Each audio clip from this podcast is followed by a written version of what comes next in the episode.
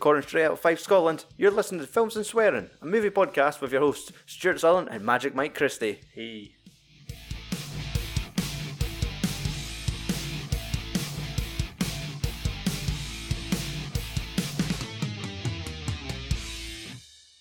Welcome to episode 190. It is an off season episode. We're taking a break from our 90s season. We've reached the halfway point, and yeah, today we're just going to talk about some films we've been watching Yeah. that are not from the 90s. Yeah. I, I was at the Edinburgh International Film Festival for one day and I have recorded some uh, audio diaries of my before and afters of the films I saw that day.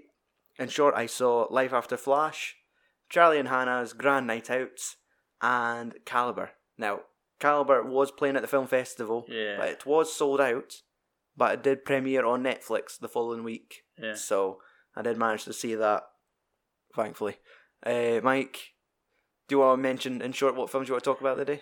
Um, I am going to be talking about Wind River Mm-hmm. and Raising Cain, Ah, okay.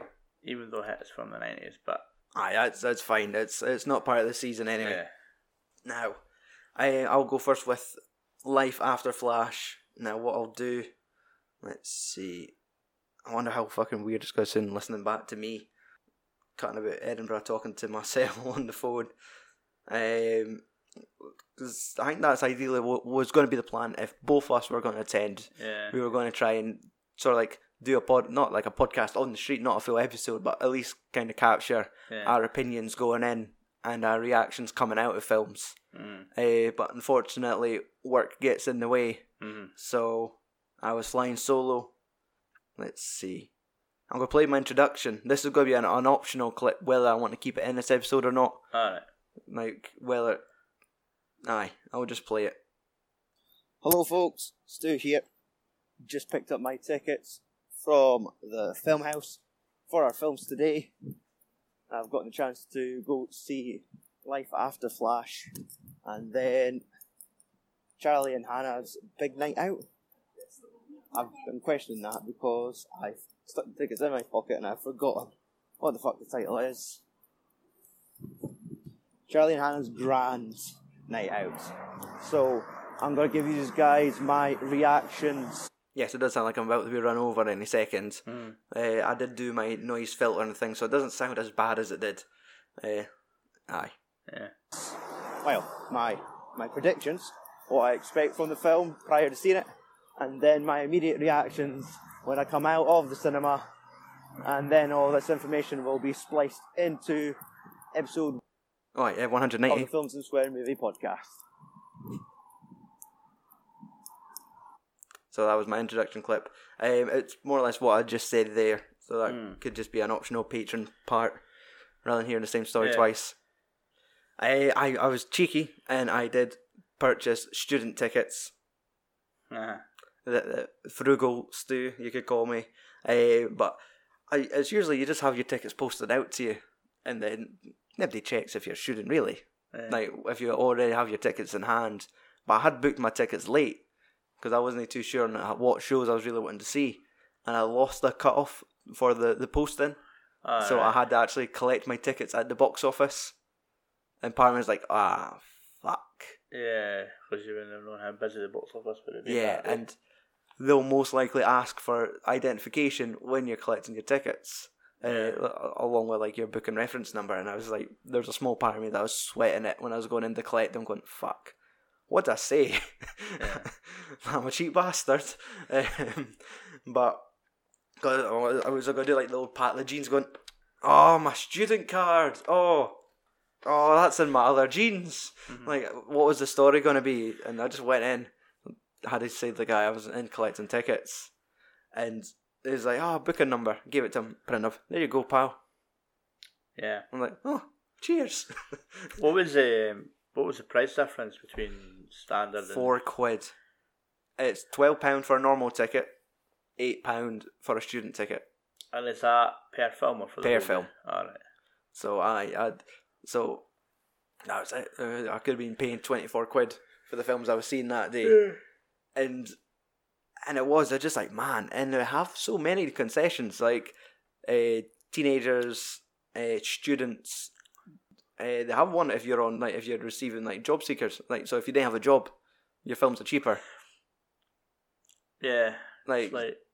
and so it's like the fact that you are just like a normal working person Like you could afford to pay four quid yeah. more on top of it, anyone else. So there's always that wee part of me is like, fuck it, I just want a cheap movie ticket. But I go to it every year, so I built up a thing I've never noticed before. They have like a, like almost like a nectar points system Yeah. where I had like a nine pound credit sitting on my account. So my tickets end up costing me uh, six pounds sixty six pence, yeah. the most metalist number I know. for buying your film tickets. So, ah, and it was the worst thing. I had to collect my tickets from the film house on Lothian Road to go see my films in the Omni Centre on the other side of fucking Edinburgh. Uh, so it took me like an what felt like an hour to walk from one side to, the other, and I eventually was running late, so I had to fucking power walk to get Ah. there in time. Uh, so here is my uh, before reactions to Life After Flash. So we're just going into Life After Flash. I like how we're saying we when I'm there myself. Like me, myself, and I. I. There's a, a mental issue going on there. Guess what we're expecting? is Just your run of the mill documentary. Not too sure. Because, well, what, what do we know about Sam Jones other than Flash Gordon and Ted? And Ted 2. That was kind of.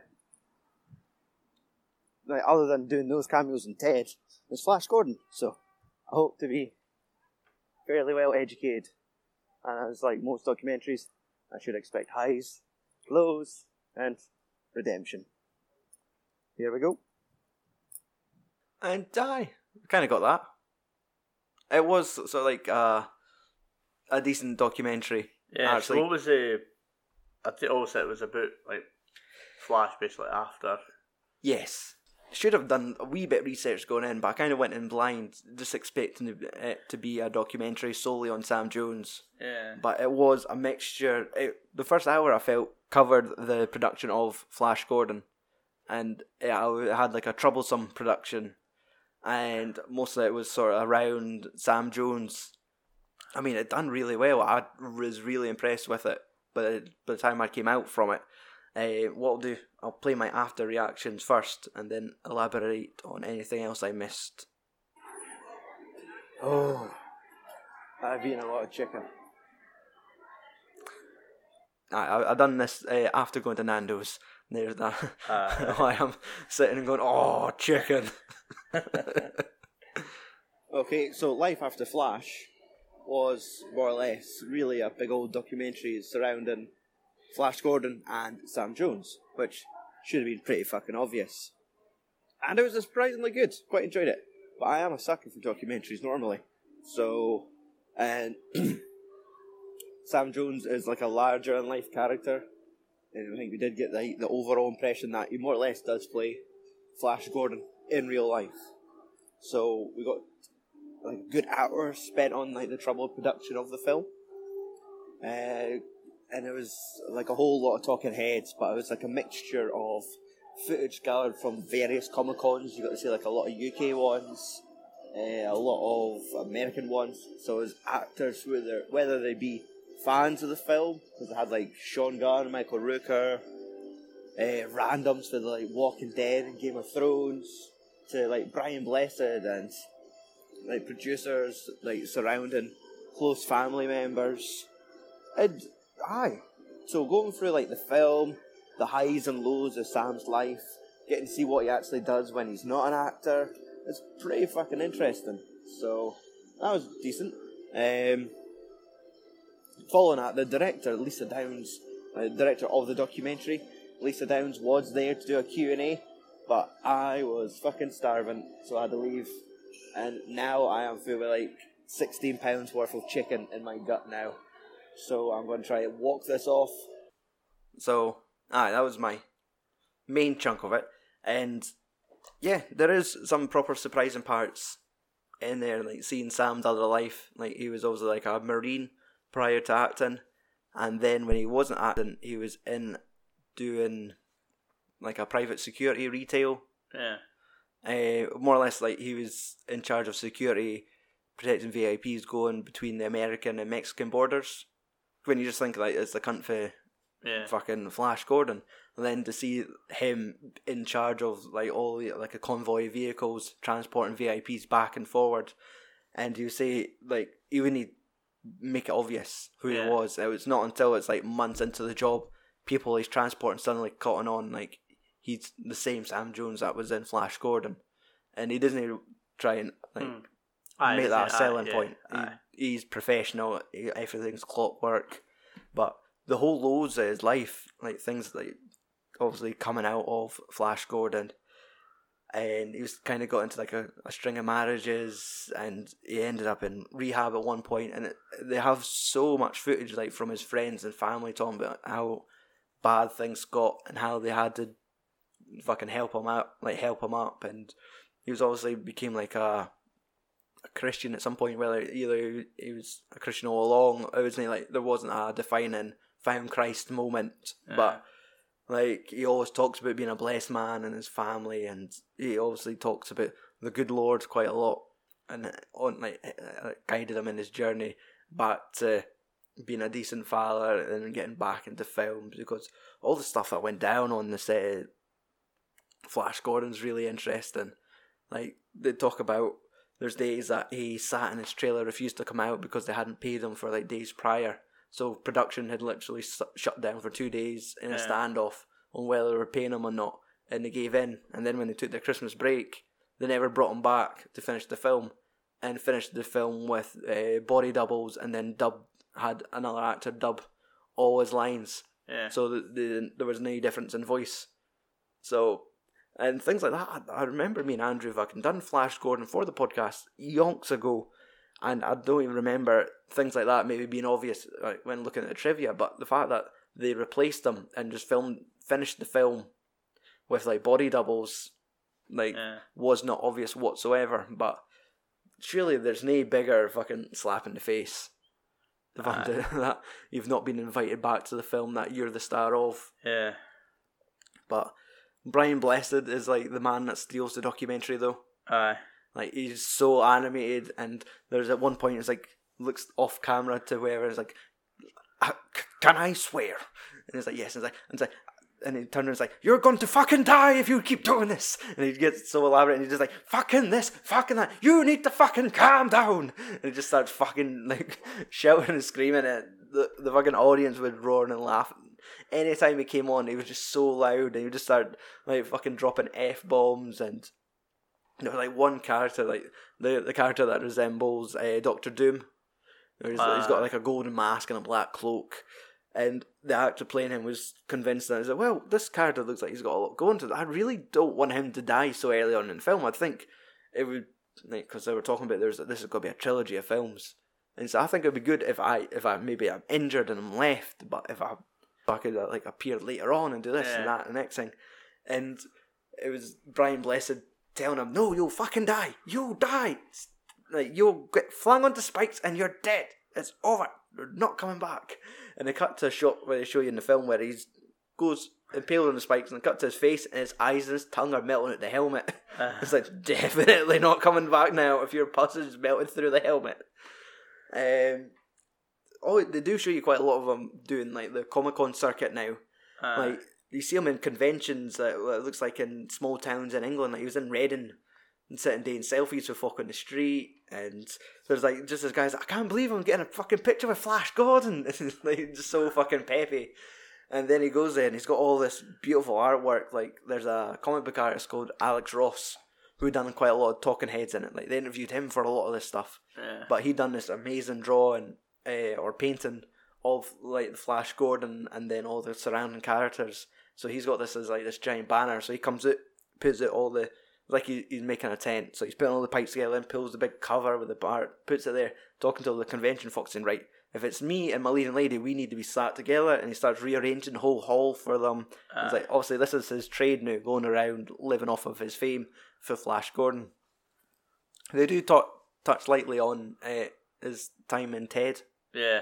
and it's funny to see that his family obviously like they didn't like the, his family weren't keen on his uh, interpretation Yeah. of I guess his, himself, Sam Jones, in the Ted films, and Sam Jones rewritten a lot of the the like all the dialogue that Seth MacFarlane had done for him. Sam changed it to make it cleaner, or, or they worked something out. Yeah. The things that he was happy to say rather than the stuff they wanted him to say. Aye. So he kind of changed some of it, but his family still didn't like his work in those films just because I think it was, well, obviously, it's a really crude set of Yeah. films. But, um, so they touched on that lightly. But honestly, I would recommend this to you. I mean, it, if it ever like shows up on Netflix, Aye.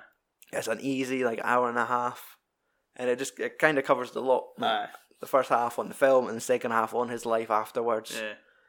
I've not seen Flash Gordon in fucking years. Aye. So like this would be like another one of these good opportunities for Netflix to do like a, a Jim and Andy, which they failed to do. yeah, Like, they should have put Show the in Moon on. documentary, then have the film pop up after it as an option to play it. Like easily Yeah. watch Life After Flash, then get prompted with the option to watch Fly like Yeah. Flash Gordon. Yeah. So right, okay. That's all I've got to say on Life After Flash. So go ahead with was it Wind River? Aye. Um, I watched this over the last couple of weeks. Um, it's fun. It was on my radar. I think it's been on my radar for like most of the year. And yeah, I was fucking like really surprised at how well. I, I shouldn't say surprised how good it was because everybody that I've seen giving reviews on it are saying that it's like like probably probably a lot of people saying it's like the best film for last year. Okay. Had I seen it last year, I, it probably would have been in my top ten No, I. because it was a fucking great film. And I mean, it's, it's a, a, a murder mystery basically, Aye. and it's um, What's it where's it set? it's like, do I want to say Alaska? Right? It's like in some like really like northern part of like America. Like it's, it's um, Jeremy Renner's like he's like the character. He plays like a a wildlife like hunter. Mm-hmm. I think he like has something to do with like like the government and stuff. Um, from what I remember, but um, they're looking for a local girl that's missing, and they find her. And like, even though they find her, and like they also there's like traces of like like her being raped and that, Mm-hmm. but she died, but like like hypothermia and all that. Like they're no classing it as murder. Okay. they're trying to like like they're trying to actually push it as like murder and stuff and they try to solve it Mm-hmm. and they bring in Elizabeth Olsen she plays like the FBI agent that's Aye. like helping them and it's it's a slow burn it's a really slow film A long Um, film? hour and 40 hour and 45 That's no bad. and like you get like a massive fucking when it comes to like it basically shows you what happens like maybe an hour and 10 into the film Okay. and it's like almost like a twenty minute sequence, and it totally changes like the film. Hmm. And there's like um, it's a slow burn, but it's got like a rewarding like payoff sort of thing. Aye. Like the last like 10, like 10, 15 minutes of film is like quite rewarding. Um, the one thing I do like about the film is, is films that bring in big stars but didn't like make it known that they're in this film. They just put Aye. them in and then they just they just show up and they're like it's such a key plot point. Aye. Like Would you say like Matt Damon in Interstellar, for yeah, example? Like just Uh, all of a sudden, like aye, like his name's not in the poster. He's not in any of the trailers. Where the fuck did this cunt come from? yeah. Um, and I think that's what makes the film like that good. Yeah. Um, I would say the guy that directed that Taylor Sheridan. He done Hell or High Water. Oh right. And Okay. he wrote the story for Sicario. I still fucking love Hell or High Water. I picked it up like the same fucking week when I bought Wind River. Aye. And, uh, aye. Like the, I, I don't think it's as good as Hell or High Water maybe, yeah. but it's still like a really good film. Um, there's like a like we talked about like last couple of weeks about like loud gunshots in films and I like Aye. we talked about like, like the gunshot and Drive and Yeah. there's a towards the end of the film there's a shotgun that goes off in this film that totally catches you fucking like you didn't think it's happening and it just feels like it's fucking like really deafening eh? Aye. but yeah it, it's I found it last week it's on Netflix so Aye. Yeah. you- fucking get it get it checked out it's such a good fucking film I think I'll watch it tonight. To be honest, Uh, I've been trying to work through like the second season of Westworld this week, but I might Aye. take a wee break because that's it. It's it's readily available now. It's on Yeah. Netflix, so Yeah, uh, it's such a good film. hmm Um, bye. I don't want to give away too much. Nah, I, nah, I do want to ruin it. It's, Cool. Okay. Um, the second film I saw at the film festival, as we said, was Charlie and Hannah's Grand Night Out. Now, I chose this as a convenience pick because it was shown in the same theatre an hour later. uh, So- so you didn't have to go travelling another half Edinburgh. Exactly. So it gave me enough time to go have something to eat and then go see a film. And to be honest, when I was in Nando's, it took fucking ages to deliver my butterfly chicken. So I almost missed the start of this film. Ah. Uh, let's bring up my my befores. on my way up to see uh, Charlie and Hannah's Grand Night, which is starting in. It is. Oh, it's Disney. Okay. Starting very shortly anyway. So, yeah, I, I, to be honest, I'm not sure what to expect for this. I'd imagine it will just be a, a charming, black and white foreign film with two lassies having a night out whilst taking acid, I think.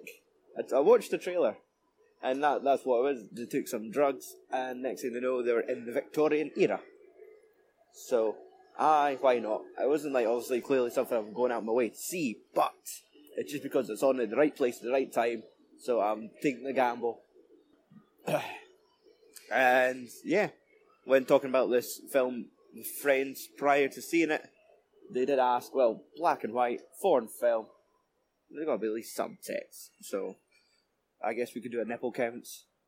I am going for just a straightforward, just two. Two nips, and that's it. So stay tuned. So yes, uh, Charlie and Hannah's Grand Night Out is from director Bert Schulzer. Bert Scholiers. Some Belgian name I cannot say. Right, okay. Uh, it was written and directed by this person. It was their first film, so that that could tell you how the quality of it is. Um, I have a list of eight weird things to say about this film, but I'm going to play my post reactions for you. Oh, you've not got anything to say before I hit the button, Nah, right? I'll after it. Okay, so that was probably easily the most strangest film I've seen this year. We could confirm that there is no nipples. Charlie and Hannah's Grand Night Out has zero nipples. So there you, there you go. The ah, I got some funny looks saying that on the high street, talking about nipples on a phone, and whilst cars trying to run me over. burning question has been answered. It was, it was, aye. I just, it's a weird fucking film. Kind of quirky. They make a lot of bad decisions. It gets very, very weird. And it mixes. Like, I was convinced it was like a black and white film where two lassies take mind altering substances and then end up in like a Victorian era. That was clearly just one scene in the trailer. And they just do like bar hopping and I mean it's got everything and like everything weird about in a film. Everything from the la- one of the main girls' uh, chest is talking, like each breast has its own personality. There's at one point where both boobs jointly agree that they should go for kebabs, and then there's like a whole part where it goes from a black and white film to like a what looked like a fifties uh, Italian horror set in a mansion, and that's in full colour. And I'm gonna stop before this boy decides if he wants to run me over. But yeah, I mean, it's totally a film I probably wouldn't recommend anyone. Just in the sense that it was really out there. Like, it's cool that I've watched it once. I've had a look at what Belgian cinema could be. It's a little bit wacky, like like French. One of the few things I can maybe compare it to would be like the French film The Science of Sleep. But it was fine. And it wasn't actually that long. I think it was maybe 80 minutes. So there we go.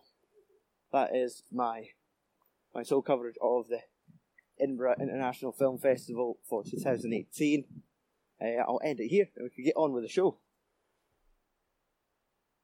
So yes, uh, my opinion has not changed. It is still a very weird film. Yeah. I, I have listed eight weird things about it. Uh, was um was there a lot of people attending it or?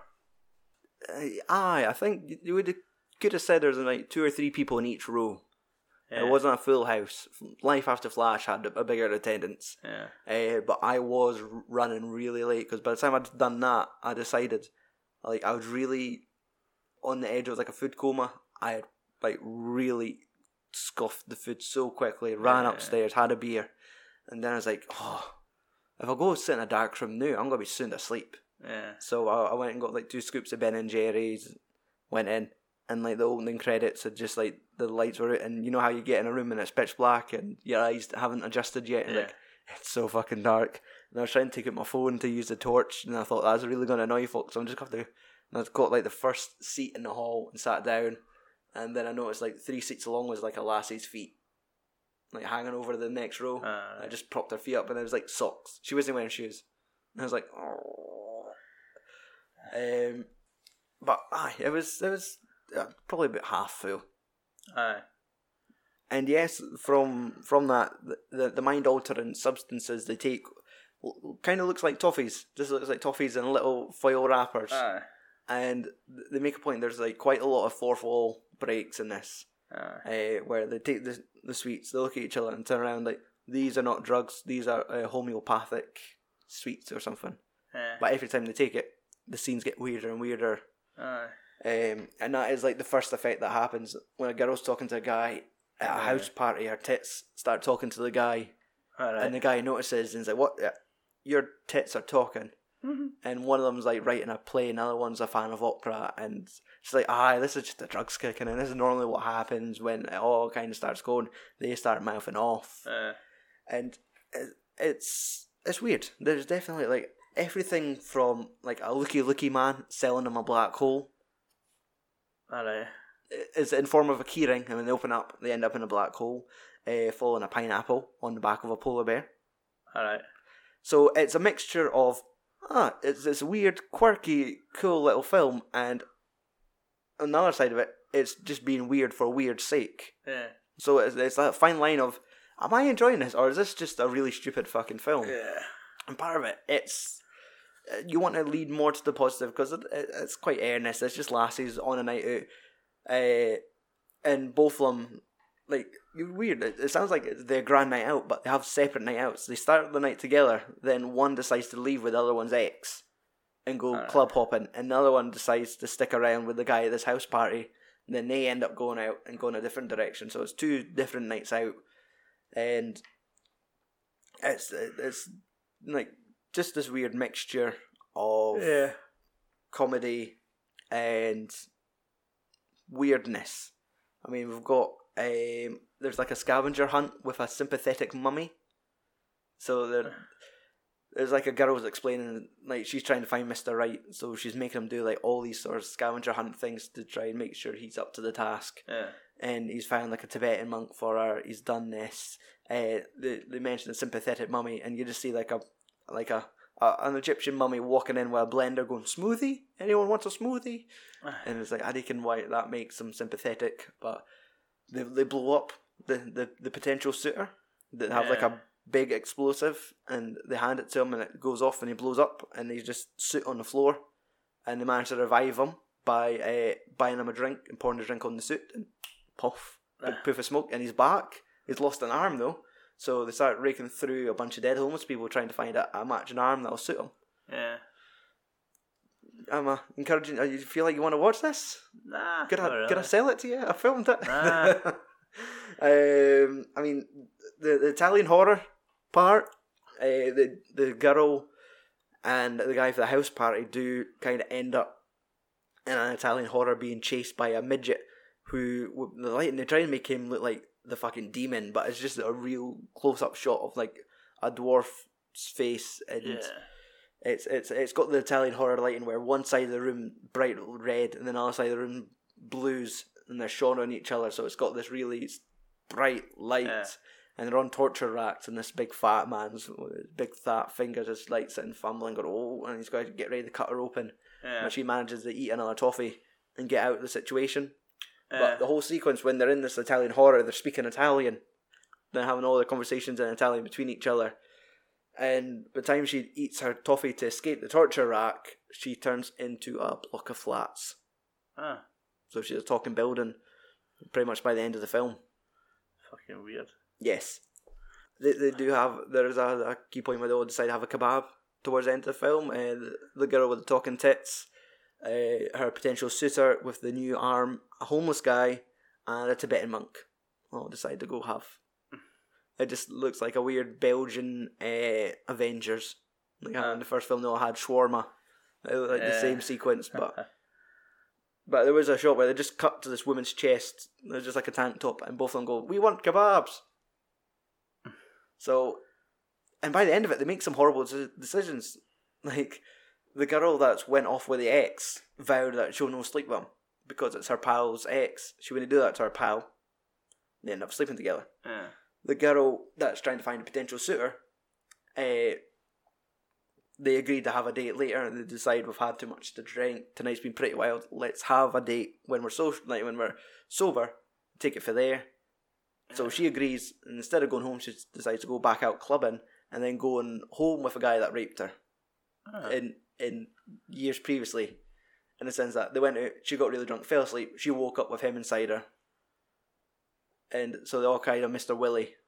And then they Ah. meet him in the club again, and she decides to go home with Mister Willie. It's like, do you not? Do you remember what happened last time?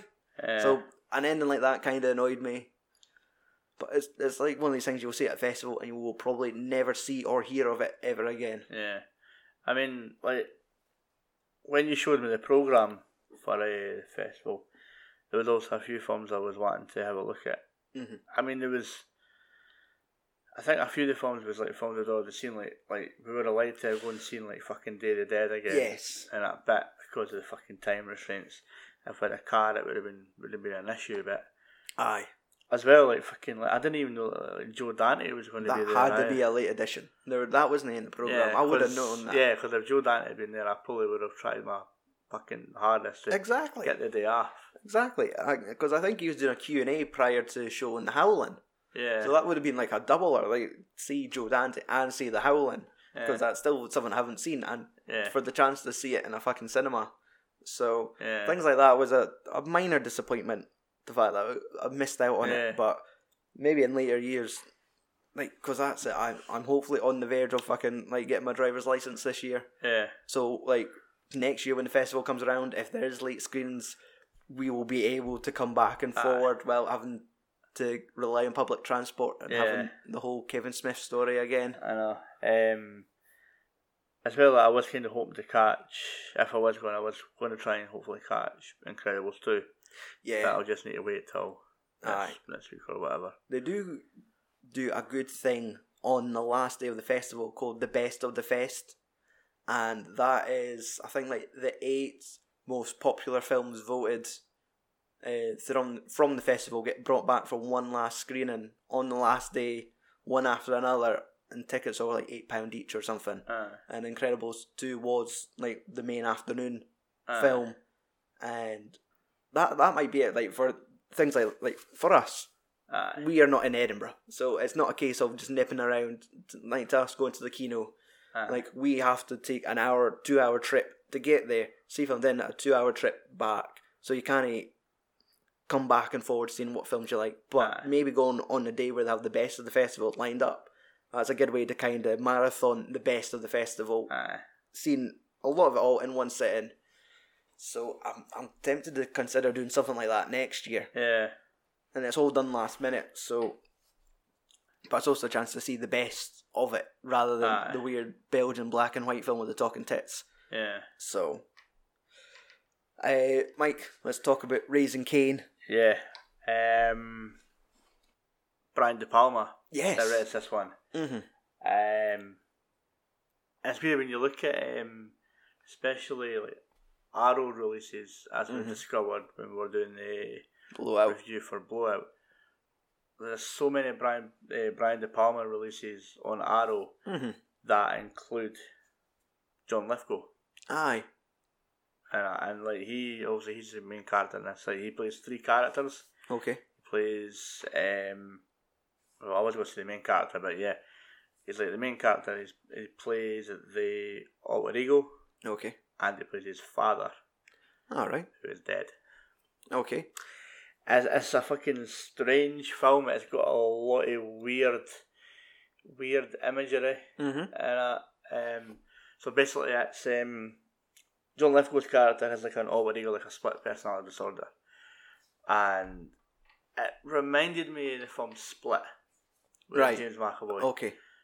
Like he's got like, these different like personality, and he can kind of switch it. Like because there's a, there's a key scene in the film where he's getting like interviewed, if you will, by a doctor, and he claims that he's this person, and then he has a wee fit, and then he claims he's this person, and all, Aye. and it kind of reminds me of that. And it's um, basically John Lithgow's character plays a guy that kidnaps like children for his father's his father part like and in, in part of the story like the father's like known for performing weird like experiments on like kids and stuff when Mm-hmm. years ago. But then he also died. And he's alter ego was like a uh, like basically like the wild card. Okay. Yeah, and he he plays like the more crude version of the formula. He's um he's just fucking wacky. And I mean there's a there's a really fucking like I still can't get it out of my head. And there's like a bit at the end of the film where it's like John Lithgow bit is a very, very different John Lithgow and it kinda like haunts you in a wee bit. Like like you need to fucking see like you need to see this film basically. Yeah. Um, and he, um, his wife, um, is having an affair, okay. and then he murders his wife, and then they try to like, obviously he knows he's murdered his wife and that, and Mm-hmm. tries to play along with the police, and it's just fucking wacky. It's just filled with like really weird fucking imagery. There's weird dream sequences and stuff, Aye. and it's just. It's um like John like the, the, the dad role like the Mhm. father is like a is he Swiss or is he Swedish? Can't remember. He plays like a like a really weird accent, Aye. and it's it's it fucking it suits John Lithgow perfectly. Considering like when we watched him in like uh, Blowout. Blowout, as well as when he played the Trinity Killer in Aye, uh, is. Dexter, is He's so much more than like because I think as Bairns we just kind of him as the guy for Third Rock for the yeah, Sun, Aye, and it's amazing to see that he's actually got such a storied.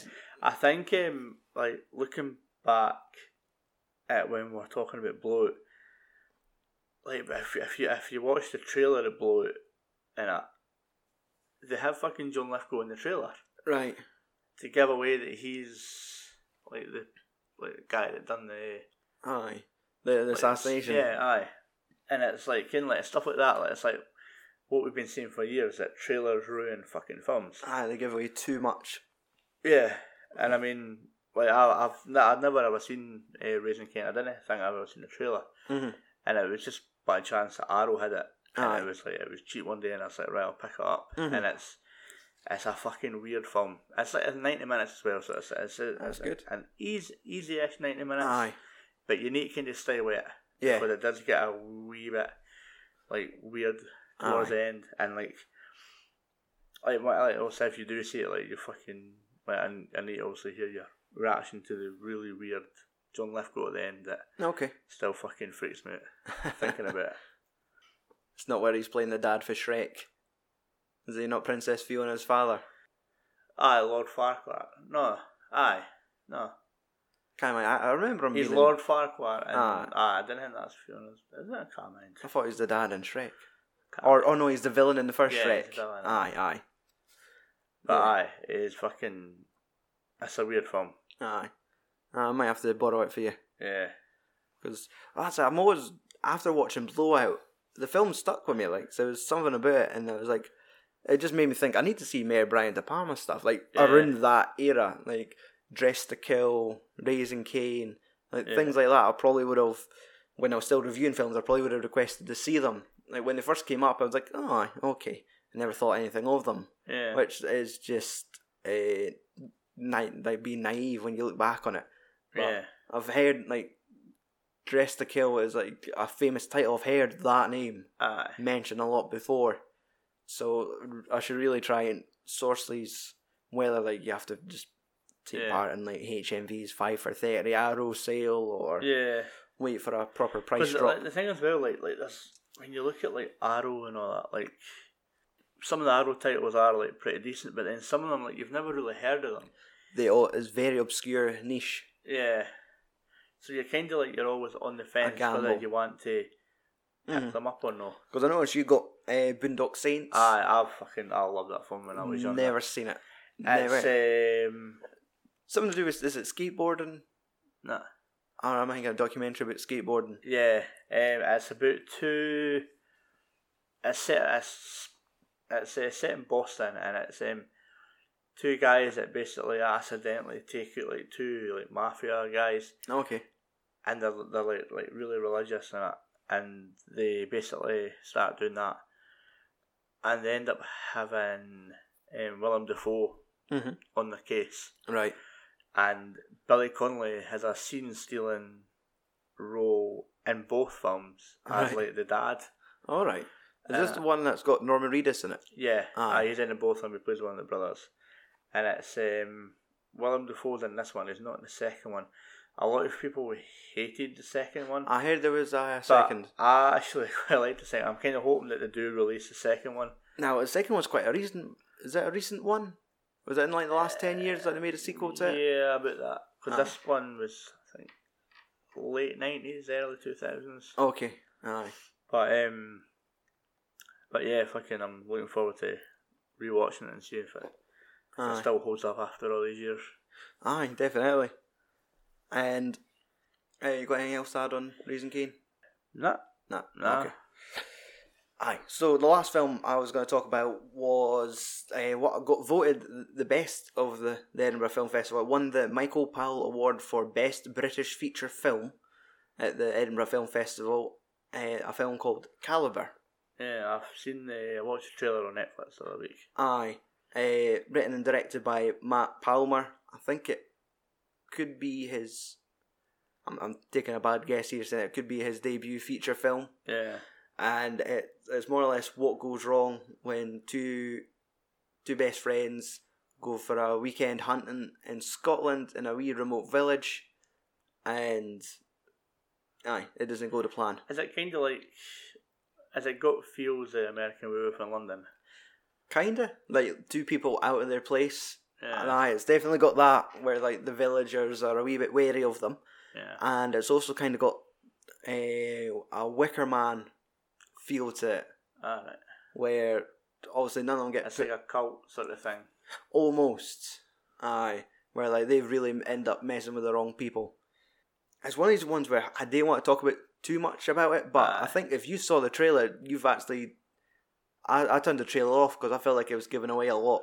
Yeah, I can't really remember. I can't really remember much Mhm. about it. Aye. But I mind you were saying that it was pretty good. So Aye, and it's, it's one of these things that it is really good because the fact that it it seems so realistic.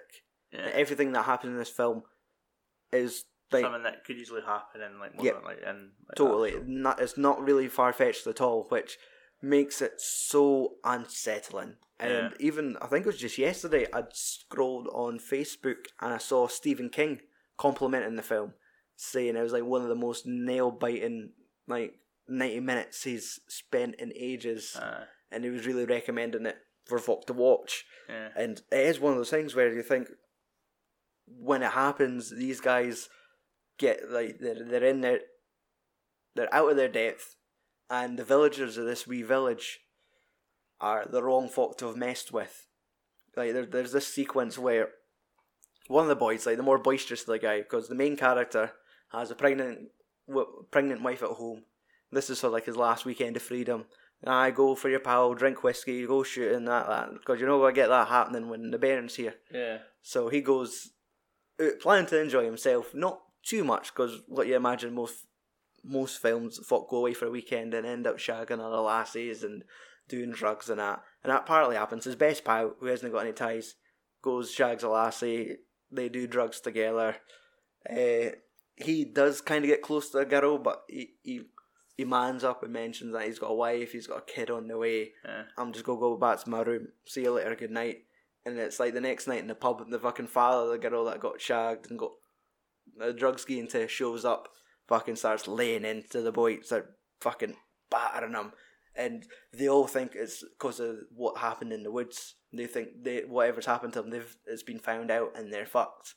And they realise you gave my girl drugs, and he's just sitting fucking punching fuck at him and slashing the tires to their jeep, so they're forced to stay in the village an extra night.